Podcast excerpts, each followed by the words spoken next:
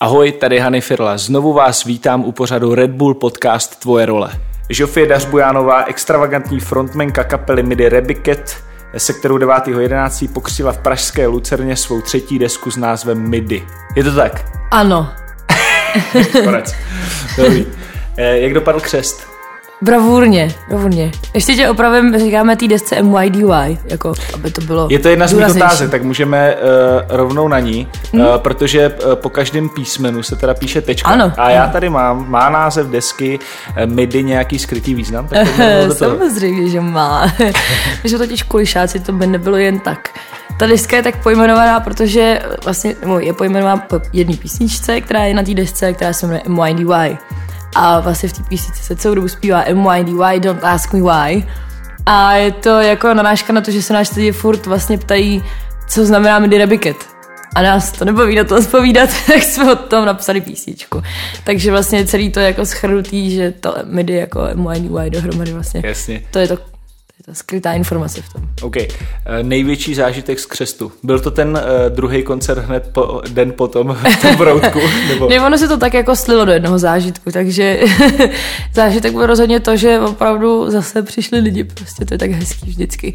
A že to s námi jako oslavili, protože tady ta deska je pro nás zase zásadní, opět samozřejmě, která deska není, ale tak uh, pokřtili to naši drazí kmotři a je to takový, jako bylo to, poprvé jsem se dojela během koncertu, to se běžně neděla, ne, neděje, takže Fakt? No, Byly fakt. nějaký slzičky? no byli, no.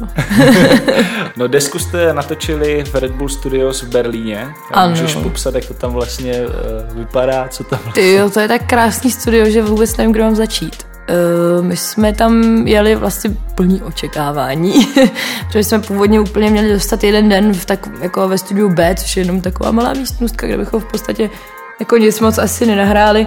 Až jsme z toho nakonec vybojovali čtyři dny, takže ale fakt jsme jako jeden nahrával tři písničky, takže jsme měli přesně jako na hodiny rozepsaný od kdy do kdy, co se bude nahrávat.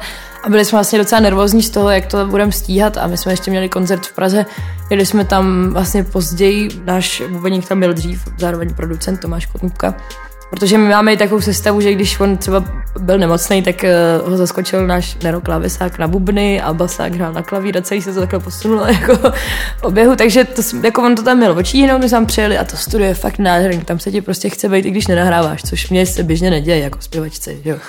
A ono to má jako takovou atmosféru ještě jako vlastně vevnitř toho studia je takový jako měněný, jako takový kryt, nebo já nevím, jak to jako nazvat. A v něm je vlastně ta nahrávačka a režie a ono od oken svítí takový světlo a od, odráží se od, od té měnění zdi, že vlastně jako to furt jako na to působí, že venku svítí sluníčko, takže venku je úplně hnusně, nebo je tam tma a ty tam furt sedíš úplně nabitý pozitivní energií a vlastně jako doteď jsem se neuvědomila, do té chvíle jsem se neuvědomila, jak moc důležitý pro mě je jako cítit se v tom studiu dobře, jak to vlastně kolikrát v těch studiích nemáš. Takže, Takže vlastně... možná jako když už docházela energie, tak dala se třeba načerpat přes tohle? Třeba nějaký takový Jako roz, rozhodně moment? jo, protože my jsme tam vlastně byli zavření do noci a venku už byla tma, normálně by si řekl jako, hele, já už si domů, už mě to tady nebaví, ale tam prostě tě to ani na chvilku nenapadlo, protože prostě jako, teda jednak nebyl čas, ale za druhý prostě to vůbec jako se nestihl vnímat, tam to bylo fakt jako neustále tě to takhle nabíjelo, takže to bylo rozhodně parádní.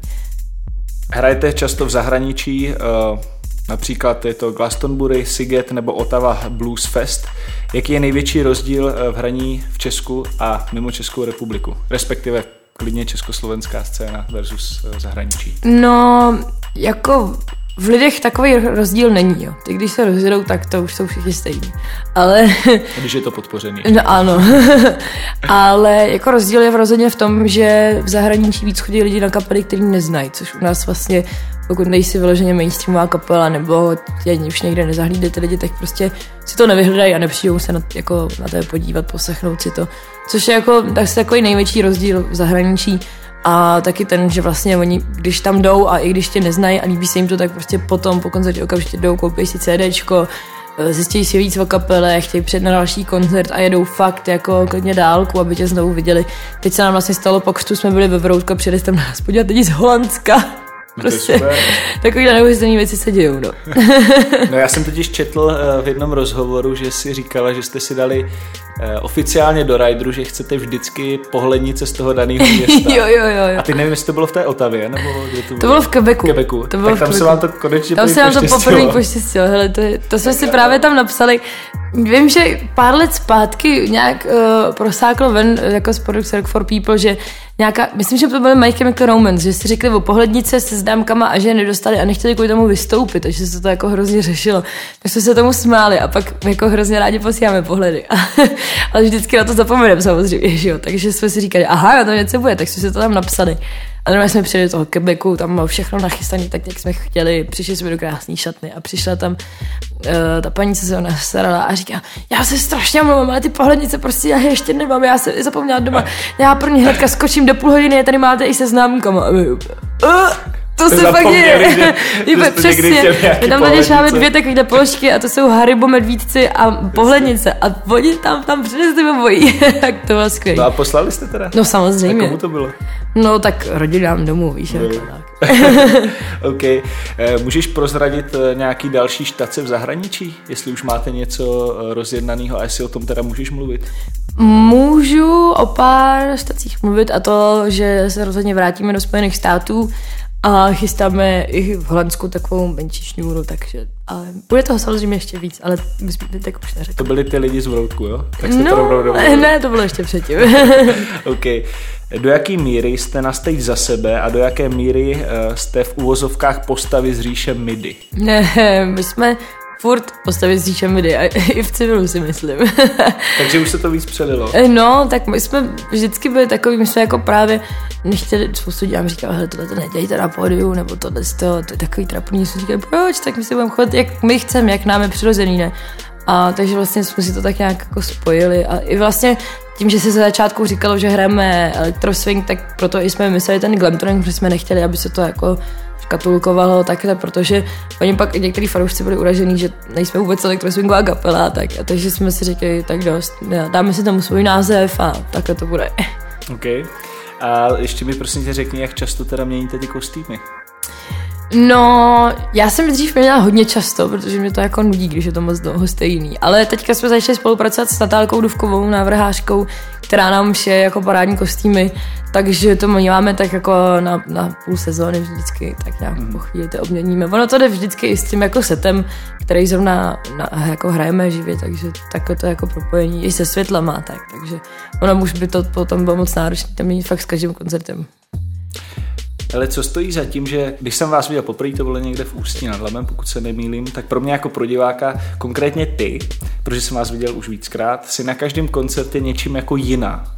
Hmm. Myslím i po té vizuální stránce. Čím to je? To nevím. Asi jsem rozpolcená osobnost. jo, nedívej, já, já, já tím narážím na to, že eh, krom kapely ještě hostuješ teda v plzeňském divadle je Kátila. Um, to znamená, že by ti asi pravděpodobně ty změny nějakého charakteru neměly být jako úplně proti srsti. Mm-hmm.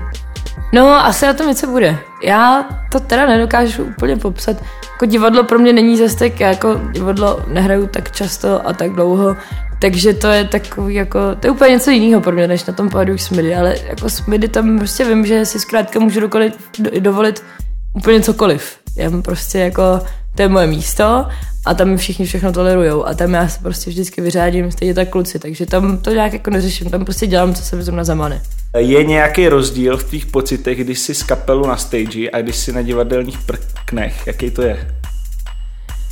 No je to rozdíl právě v tom, že na tom mým pódiu, když tak řeknu mm. můžu fakt cokoliv, když to vlastně v divadle máš nějakou linii, že, kterou musíš dodržet, jako samozřejmě taky jako dostat ze sebe, ale furt jsi vlastně v té roli, když to tady já mám roli čistě svojí, která prostě může fakt cokoliv, takže to je jako, to je ten rozdíl, že vlastně, nevím, jak to popsat správně, no prostě můžu fakt cokoliv, to v divadle to máš vlastně jako část, částečně nařízený, že A pak vlastně Jasně. už je umění v tom jako dostat do té role i sám sebe.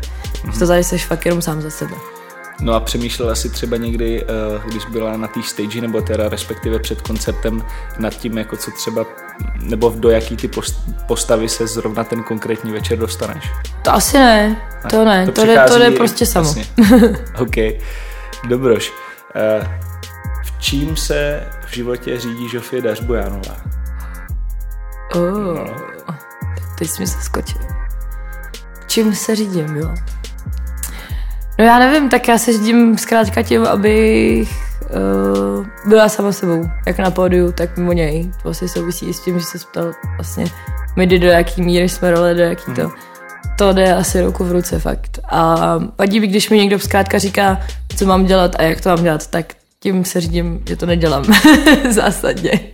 Tohle... Prostě si to jedem podle svého, jak já, tak všichni ostatní kolem mě v kopele. Tahle vlastnosti vadí u ostatních lidí? Vadí mi, no, ano. Vadí mi za prvý, když mi někdo říká, co mám dělat a za druhý, když lidi kolem mě děl, se chovají podle toho, co jim říkají ostatní, aby je buď už zaujali, nebo vypadali jako no, líp v jejich světle, nebo prostě to mi... Tak nemyslím si, že v tom je základ úspěchu. okay. Vytvoříme tvoje alter ego. Sedí tady dvě žofie a jedna se táže a druhá odpovídá. Na no, co by se tázatelka nikdy nemohla zeptat té, která odpovídá? No, tak to ti asi neřeknu, ne?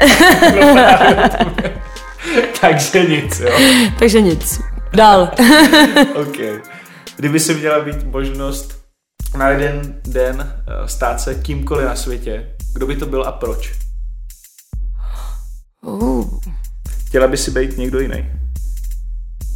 Asi bych si to chtěla vyzkoušet, ale takhle jako nevím zrovna koho. Asi je tam víc jako lidí, osobností. Asi bych si chtěla třeba vyzkoušet jaký... No to je spíš, ne že bych chtěla být někým jiným, ale spíš bych třeba chtěla si vyzkoušet jinou dobu, žít v jiné době. Třeba jako mě hodně fascinují třeba jako 70. až 90. léta, jako třeba v Londýně, nebo kde prostě vznikal ten hudební průmysl a všechny tyhle ty, jako ty prostě legendy hudební vznikaly a, a vlastně se všichni znali, tak tam bych se dost ráda vyzkoušela, jaký to musel být žít. Ještě jako v době bez sociálních sítí a bez všeho, kdy vlastně se fakt se doma komunikoval po telefonu, který no, doma jako hledá, tak a jak vznikala ta hudba tenkrát, protože taky, že ne, přes počítače a takové věci. Tak to by mě zajímalo. A takových období mám jako víc. Většinou každý v jiný zemi a tak. to by bylo hodně žofí teda. Jo, jo, to by bylo. No, mně by stačilo, kdyby ta jedna žofie měla desotovat tím časem. okay. uh, můžeš poslat nějaký vzkaz posluchačům pořadu Red Bull Podcast? No, buďte sami sebou, prosím vás. to je všechno. Okay. Nic víc nepotřebujete. tak jo, moc krát děkujeme, tohle byla Žofie Dařbujánová. Já děkuju. Ahoj.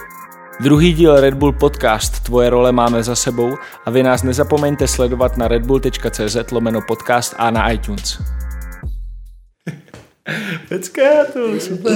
Díky. Kdybychom tady eh, čistě teoreticky vytvořili situaci, že ty by se stala mnou, vytvořila by se tady taková uh, takový alter ego tvoje, no. na co by se v životě Žofie Dařbojánová z mého pohledu nezeptala Žofie Dařbojánové. Cože, tak teď pohledu. počkej pomalej a znovu. Já jsem si říkal, to bude.